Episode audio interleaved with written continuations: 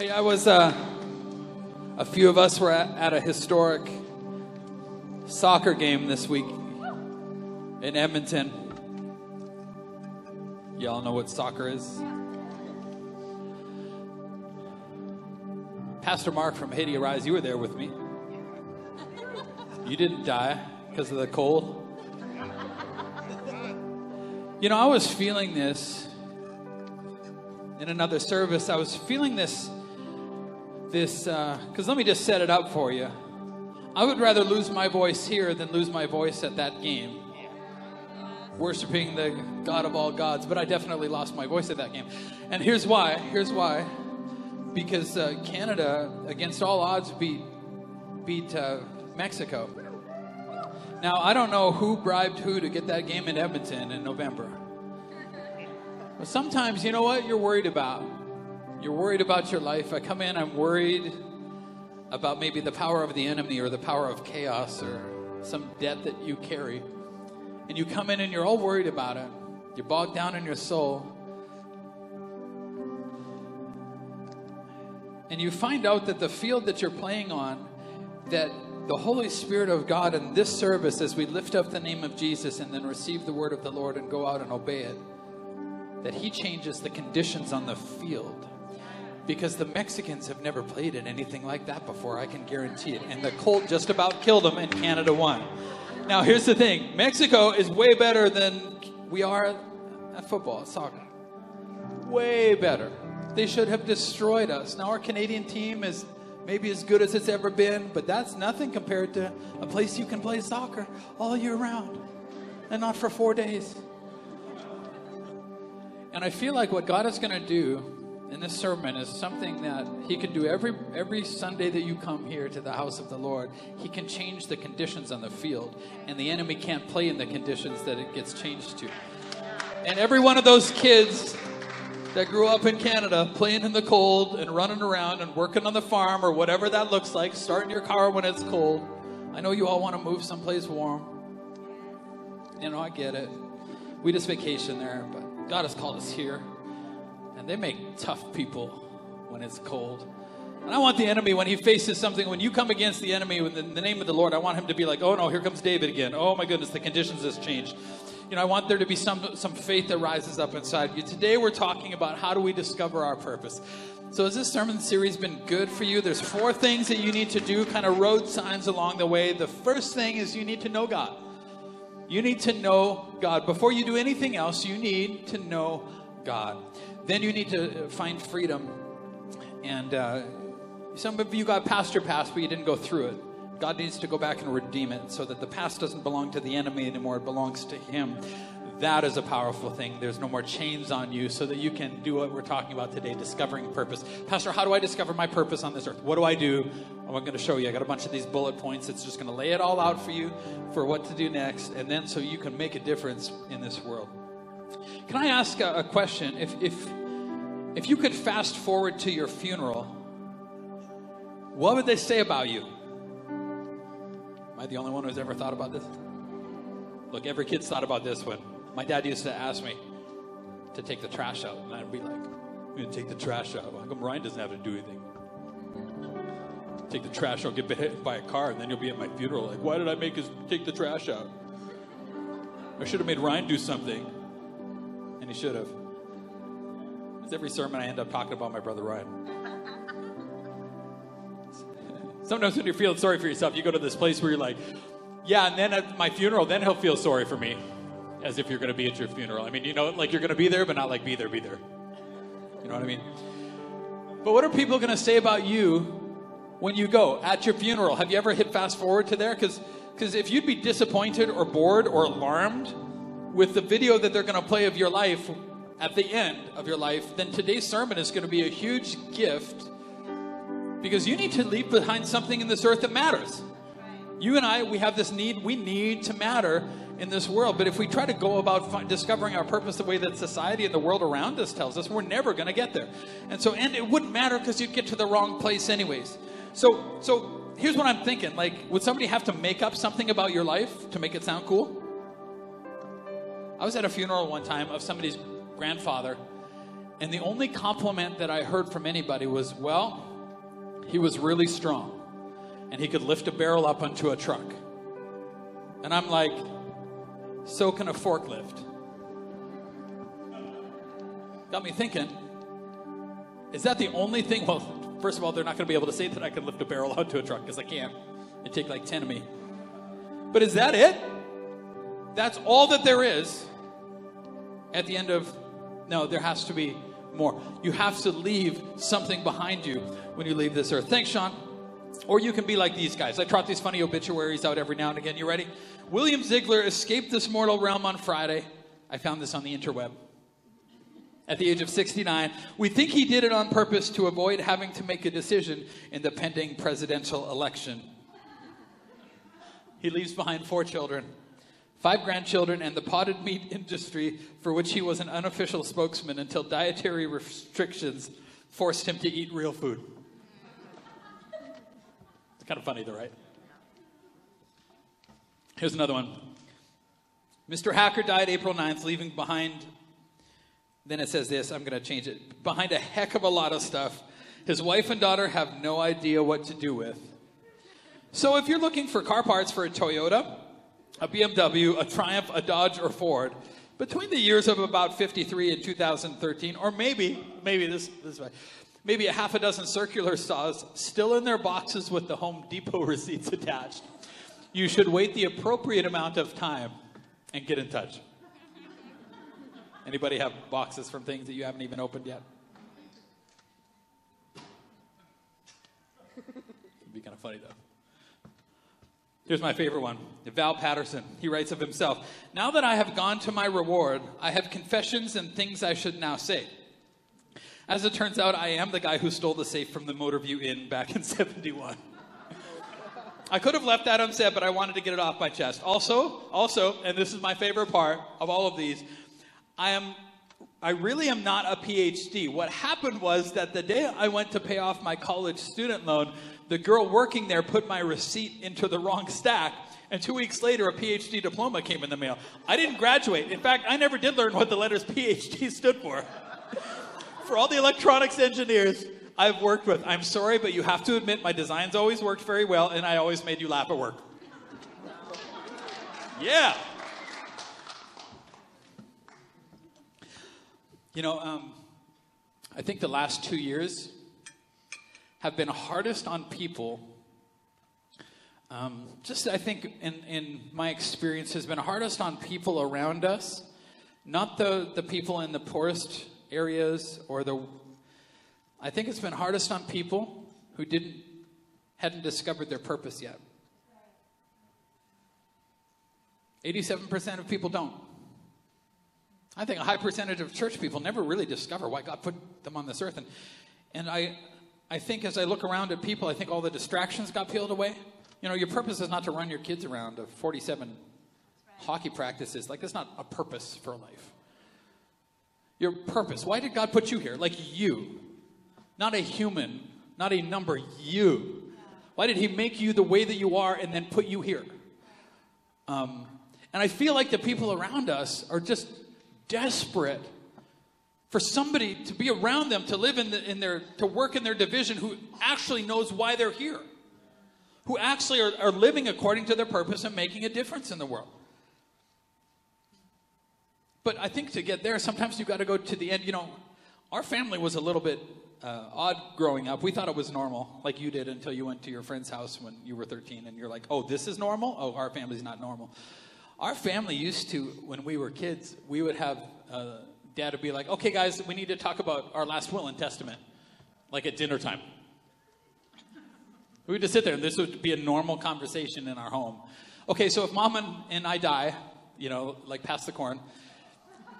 So when we die, we'd have these like just straight up I mean, my parents are farmers, so they just talked about it, right? So when we die, um, you know, here's, and, and, we're like, it was, it's an interesting conversation because we're like, so how much are you worth? You know, like, what are we getting, right? Because, you know, you're in junior high and you're a boy, so you're stupid. You're like, so what are we getting? Like, we could do all sorts of crazy stuff, you know? And dad would, would be like, this is how I'm laying it out, you know? You're not going to get money when you're 18.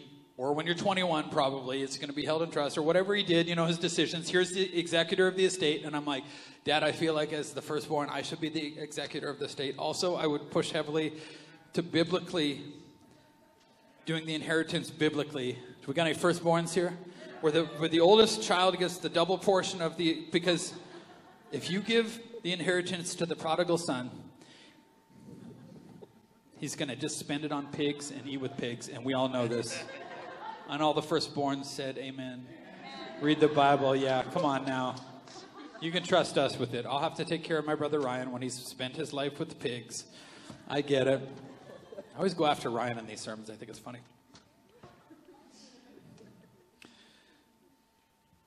We used to have these talks about it, so we kind of got us thinking as kids. But I'd been thinking about that, about, about what it would look like at the end for a long time in my life. I don't know why, if I was just kind of tuned that way.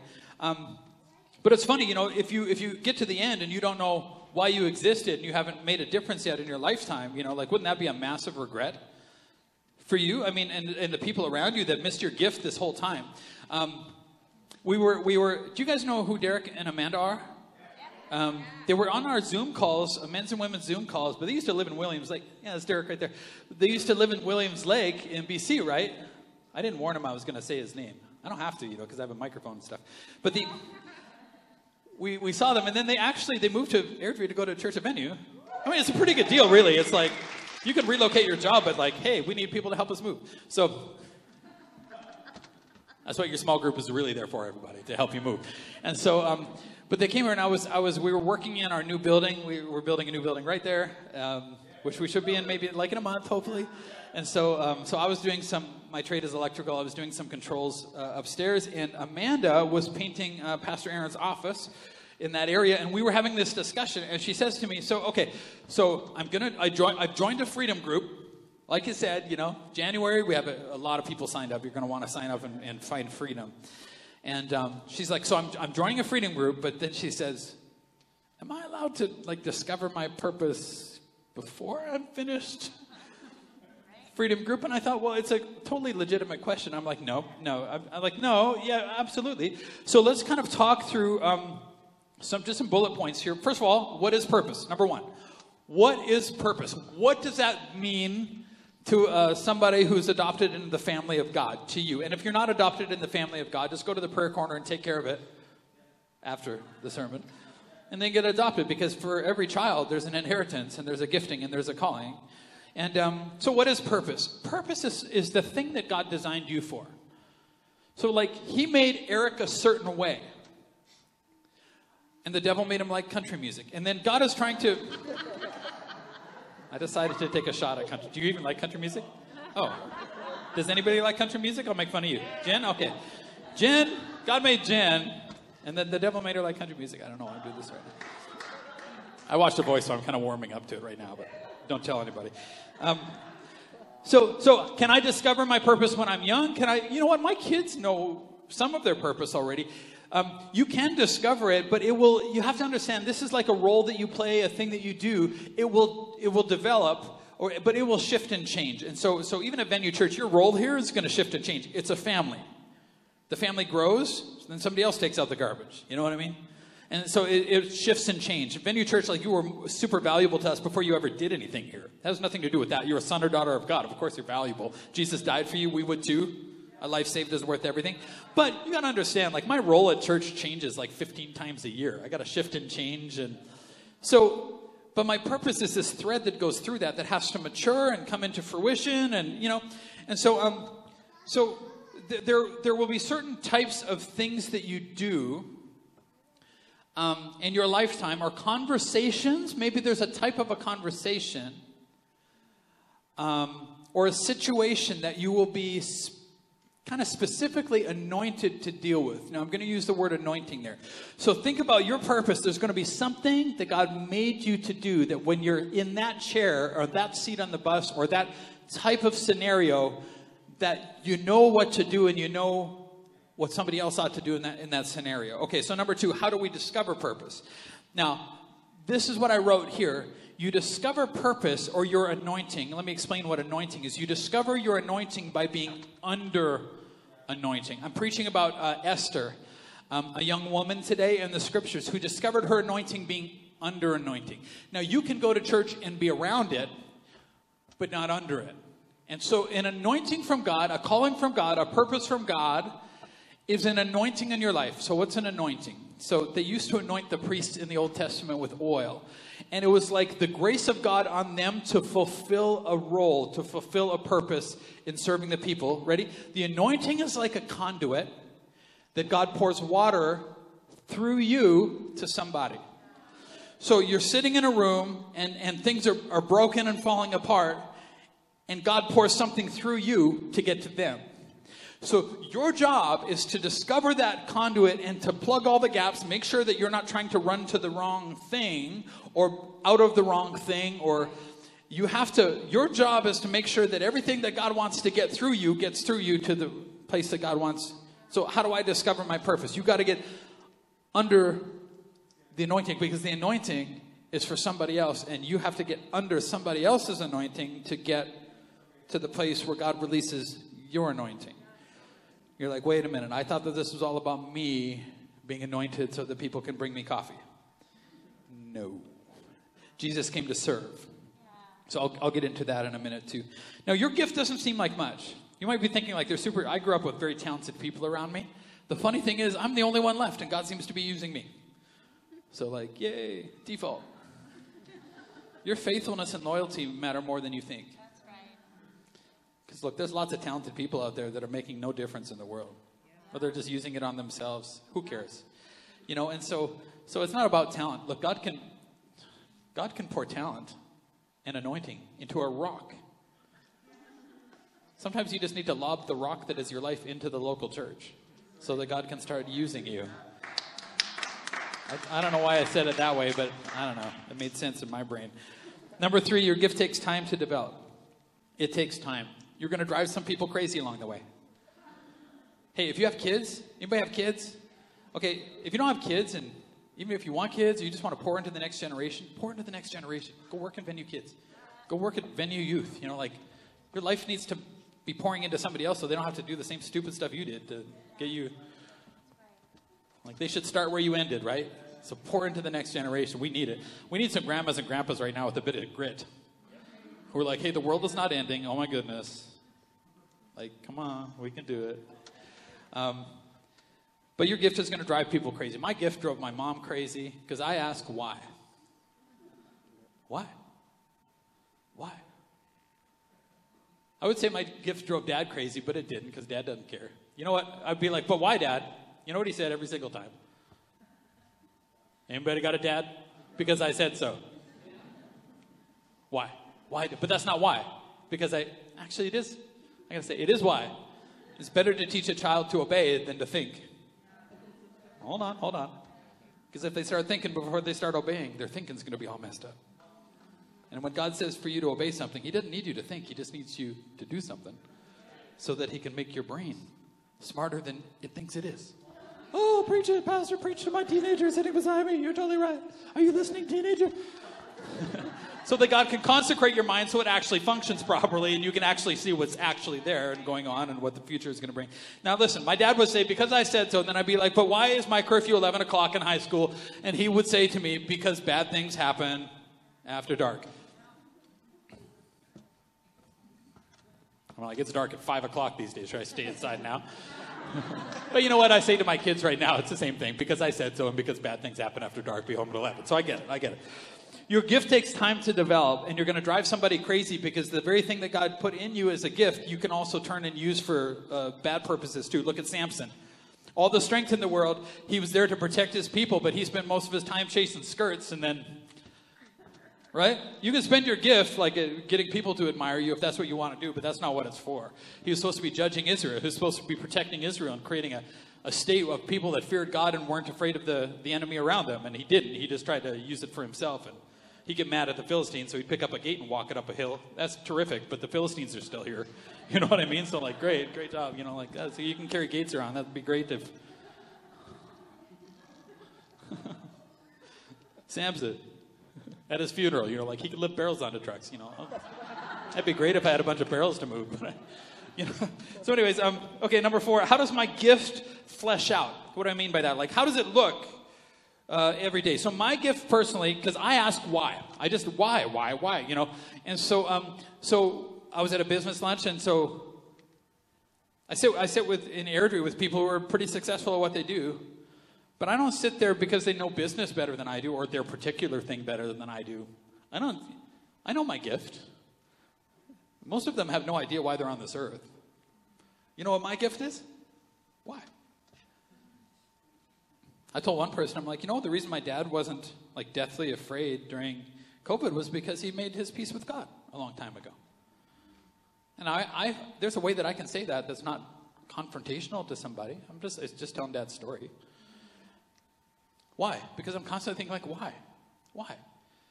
Um, how does it flesh out? It will flesh out in little ways as you learn to mature and as you learn to serve and as you learn to plug the gaps in the conduit. God will start pouring His anointing uh, out on you because, again, it doesn't seem like much until you're the only, your gift is the only one in the room that's needed. Then it seems like a lot. Right? You, you sit there look at all the talented people around you, like, well, I wish I had this and I wish I had that. And God's like, but I didn't give you that. I want you to work on your gift. Quit looking to somebody else. Like some people look at the stage and they're like, I wish that I could have a microphone and preach. No, you don't. I don't even want the microphone and preach. That's probably why God gave it to me. Now I don't mind it. But look, it's a gift that it, there's a cost. There's a there's a grace that comes on. We, but I need your gift. You know, like, oh my goodness, don't leave your gift alone to want to do mine. Like, why don't you let me do my thing and you do your thing, and we'll come together and we get everything we need. So it kind of fleshes out. But you got to start like, hey, no, I need your gift. Erin and I are very different from each other. But if I'd have married, like, if she'd have been exactly like me, which would be amazing, like, one of us wouldn't still be here. I just say that. Like, she's easy to get along with. She's easy to live with. We need that. The only problem is I got to live with her, which I love. But listen, we need the strengths and weaknesses. You know, we need the different things so that I can be like, no, this is your call. I don't know what that person is feeling, and they're driving me crazy. And she'll be like, well, this is why, because they're broken and they come from a. It's her gift. You know, you start. That's how it fleshes out. Now, uh, number um, number five, the world needs your gift. The people around you are desperate to find somebody who knows why they exist and what their purpose is and who are actually making a difference. They desperately need that because government can't show them. Like hockey can't show them. Medical system can't show you why, so you discover your purpose why you're here. They can't. Only, only God can. And only God's people can really help somebody discover their purpose in God because it, it starts with knowing God. Um, why? Why? When I was a kid, you know why I'm a creationist? Because nothing else creating something out of chaos, creating order out of chaos without a greater force applied to it makes no sense to my why brain. Why? Big Bang. Asteroids collided. That's great. So, Lee, why are you here, though? Because if it's an accident, then you're an accident. Listen, the whole theory, you know why I'm a creationist? Because it would take more faith to me for me to believe that there is no God. Far more faith. It would. Everybody takes that last step of faith. And I think sometimes that scientists and people of that nature trying to figure out the world out, you know what's better than figuring out a sunrise? Enjoying it sometimes. Right? And so there's this thing. There's this thing where you're trying to check boxes off so that you feel better about the things that you don't understand, but scientists still haven't figured out how to create something from nothing. Here's a room full of nothing, create something clone nothing. Like, not clone nothing, I don't think we get more nothing. You could do that. but like, make something out of a room full of nothing. Or put, lock 50 monkeys in a garage and give them 50 billion years and hope they build you a red Corvette. If there's no outside force applied for good and order, order does not come from chaos unless something is applied to it. Why? Things that I wrestled with when I was a kid. Why? Why? But if you ask somebody the world needs your gift. If you ask somebody, like, why, three times in a row, their belief system will either break down or you'll see how solid it is. So, like, so why are you here, Nastia? Why are you here? And if she says, what Canadians say, I'm here to be a good person. Why? Like, sounds good, but why? What does that mean? And who's good? And why do you, you know what good is? Or you decided good? Because we have this thing now where, like, hey, good, there's good inside of all of us. You, why? Where did it come from? Did it come from you? Because the, the devil's also in your two year old. Come on, I keep preaching about two year olds. There's bad inside of you too. Why? Where does it come from? Is there an author? You read the book every day in nature, and is there an author? Or did this book just magically appear? And who? You know, why? What's the world needs your gift. Hey, in Vancouver, a young girl loses her father. She goes to school. Her school teacher pulls her aside and goes after her Christianity because the girl said, My dad's in heaven. And she's like, Heaven is a fallacy. This is your belief system, and this is in Vancouver, in our nation. You know, I used to get super upset about things like that. Now I don't. You know why? Because if I had that teacher's dad, I'd probably think exactly the way that she would. If I'd had the hurt in her life that she doesn't know how to deal with, I just hadn't asked the right questions yet, I would think exactly like that. So my response to the why is we built a church where you can ask why. Why? Because a life saved is worth everything. We have an identity. We have a purpose here that your your unchurched friends will come in and sense. They may not agree with everything. We don't you don't have to agree with anything to belong here. But along the way, look, we love you too much to leave you in the messed up state far from God. So we're going to like love you and teach you and even our church has an identity. Now, listen. Um, how do I start finding purpose? Here, here's a question. What do you naturally notice when you walk into a room? That might give you a little bit of a starting point. I notice when chairs are crooked. I notice when the atmosphere is weird. There's no music. Have you ever seen me when there's like it's before church and there's no music playing and I'm like, why is it so dead in here? Like they're going to come in and it's going to be super awkward and I'm going to start talking super fast. In the right atmosphere, we build the right atmosphere for the Holy Ghost. I know the Holy Ghost can already change anything in a person's life, but if you come in and you're not in the right place, that's why we turn the lights down or turn the music up so that you can have this all-inclusive experience where you start forgetting about your life and start stop thinking and start worshiping. Stop evaluating everything and start worshiping, and so that you can hear the voice of God and go and do it so that your life can get better and be blessed and you can live close to the one who can who holds all things together. Um, you know what Pastor Aaron notices? The person sitting on the crooked chair who's crying. And I'm like, well, get her to straighten the chair out. Like, pray for her and get her all fixed up so that she can straighten the chair out because it's driving me crazy and somebody's to trip on the chair. That's her gift, my gift. You know, I mean, it's just that's how it, that's how I started. What do I notice when I walk into a room? Number seven, how does venue help you find purpose? Well, our weekend worship experience is about knowing God. We teach you a little more about God every week. Uh, then you worship, and then you go out and you do something. We pray for you. You know God. Uh, small groups is where we find freedom. If you're not doing life with people, you're never going to find freedom. You're never going to be able to keep it either. And the third thing for discovering purpose, and listen, I don't think you can discover your solo purpose in this life because it will have to do with the corporate body of Christ. That's where it gets fleshed out and developed. That's where, without this, your, your, your singular anointing and purpose won't mean anything. This is where it happens. The NXT banner. What's next from me at Venue Church? Right there. That's, you have to invest. You have to get involved. You have to, you find out about us and our purpose and how your anointing comes into this anointing. And then we find out about you. That's why we do personality tests there, because we don't want to put a person who's better at talking to computers talking to people. You have to smile every now and again. Computers don't care if you never smile. That's fine. That's why you work on a computer. But we need people who can smile at it. I'm more of an inward smiler. That's not a thing, everybody. Go work on a computer. That's fine. But at the front door, like people need to feel happy and joyful. Not like you're trying to work them out. You know, like program them. You know, like go, go program a computer. You know. All right.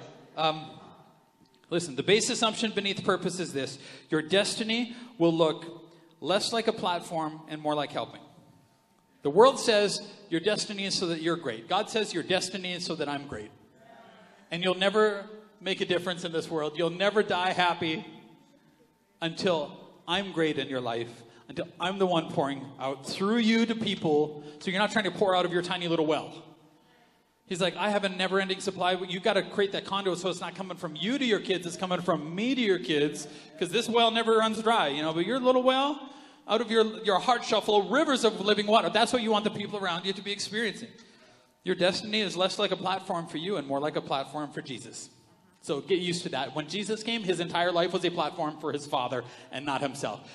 He washed the crud off of people's feet, and they're all shocked. They're like, important people don't do that. He's like, that's what makes me important. Is I'm serving. All right. Um, how does my gift find a place amongst other people? You have to use your gift. Here's, I'm a little bit late. I'm going to get through the scripture here in a second, but just give me a second here. There's a, a young man in a family that something tragic happened to on a Wednesday. I find out about it on a Sunday morning. Somebody told me, and I'm like, we got to get people to pray for them. And, and there's a young man in that family who is probably here, but I don't want to give you the details, but every week after church, you know, one, one day after church, I just needed a cup of coffee because I was like, oh, so tired. I just wanted to, now I can drink caffeine. And I'm like, I just want a cup of coffee, but our team is so efficient that they already put the coffee away. And so, uh, so somebody brought it up to this. The next time, they're like, hey, go ask uh, Pastor Corey. And they say this to this boy Go ask Pastor Corey if he wants a cup of coffee. And uh, so he comes to me on the Sunday after the Wednesday. And he's like, Pastor, would you like a cup of coffee? And I'm like, yes. Now, sometimes I don't need a cup of coffee and I don't care about coffee. I just, you know what I did? I'm just like, his gift gave him face to face time with his pastor who he desperately needed to hear something from God. So I just put my arms around him and I'm like, hey, I'm just going to pray for you. Hey, you doing okay? I just put my arms around. I just put my hand on his heart. I'm just like, God, I just pray that he wouldn't be bitter. I just pray that his heart, oh God, I just pray you'd help. It was the anointing that his gift actually opened the gate of heaven to get exactly what he needed. His gift helped me use my gift to get heaven's gift. That's how your gift has worked out in people. You use your gift, God uses their gift, and God pours out his supply into you and the other person. And I got a coffee out of the mix. Here's the path to purpose for Esther. Are you ready? Because the path, you know, you and I think that the path ought to be in this direction because we're Canadian and it makes sense to us. Okay. Um, Esther was the daughter of Abihail, who was Mordecai's uncle. Uh, he had adopted his younger cousin Esther. I'll explain why. When it was Esther's turn to go to the king, I'll explain that. She accepted the advice. Here's the first step of Hegai, the eunuch in charge of the harem. She asked for nothing except what he suggested, and she was admired by everyone who saw her. So let me just like take tear down the whole thing of like I want to discover my purpose when it's nice. Like I want my life to look like a vacation on a cruise ship that you didn't take your pastor along. You guys right there. I want my life to be a vacation so that I can find it like reading a book on the beach. Okay, you want to know what was really going on in Esther's life? She's an orphan. She, her whole nation is a captive nation from a kind of a crazy guy who has 127 provinces that he rules over with a sword and got them with a sword. Um, her parents are dead. The king is upset with his old wife because she told him the truth about something. so he decided to trade her. And Esther's one of the girls that he's thinking about. It's her time to go to the king. So you're thinking, like, oh, this is not a good situation. The next time you complain because you didn't get eight hours of sleep, you're like, I can't find my purpose today. I can't make a difference. Oh my goodness, no. I need to have a nap. Think about Esther's life. This is her life. So she she accepts the advice of this guy. Listen, uh, here's, here's the number one. She was under, so God put her over. She came under the eunuch in charge of all these things because he knew what the king liked. She's like, I'm just going to do whatever you want. Whatever you say, I'm not going to do one thing more and one thing less than what you say. And she came under, and it says everybody loved her who saw her, and the king, watch. And the king loved Esther more than any of the other young women. Why? Because she came under. She wasn't important in her own eyes. She just like, okay, I'm just going to come under. He was so delighted with her that he set the royal crown on her head and declared her queen instead of Vashti. Guys, you don't get to do that, so shut up. Now, especially when your wife tells you the truth about something. Now, Esther, why do I would I go there and make things weird? Okay, Esther continued to keep her family background and nationality a secret. Listen, listen, she was still following Mordecai's directions just as she did when she lived in his home. She was under. Watch. Her platform was not her making her own decisions. Her platform was not her making her own decisions. Some of you think that's why you God can't promote you because you think that your platform is where you get to decide. You think the pastor is pastor because I get to decide a bunch of things. You know how I do it?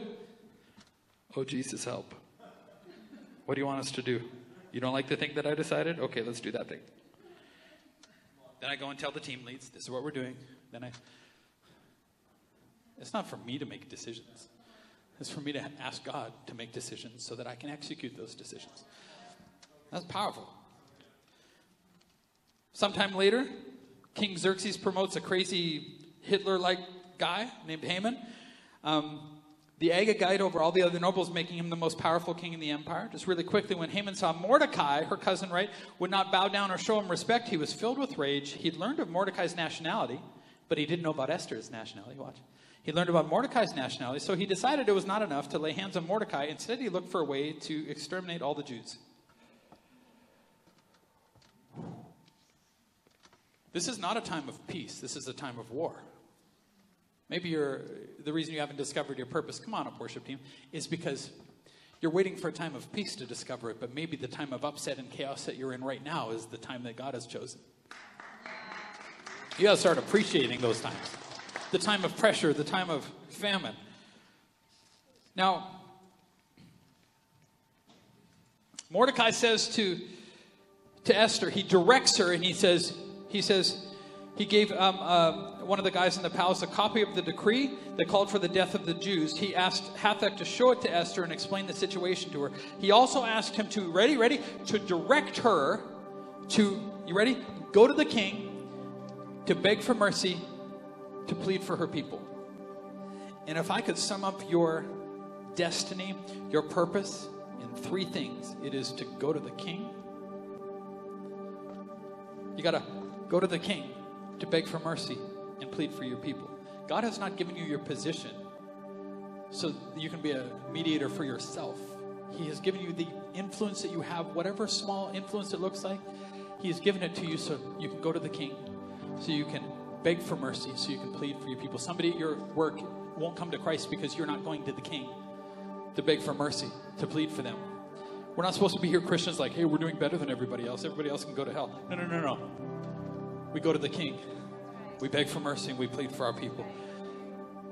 But then she says this, and I'm just going to sum it up really quick. She's like, if I go to the king right now and he doesn't extend his scepter, nobody's allowed to do that, and they get executed like now. She goes, and I haven't been sent for in 30 days. She goes, things aren't good at home. I can't do this, Mordecai. My health isn't what it should be. I can't. I'm lonely. I'm not married. I can't. I'm waiting for a child. I can't. I'm in debt. I can't. That's the time that God will show it to you.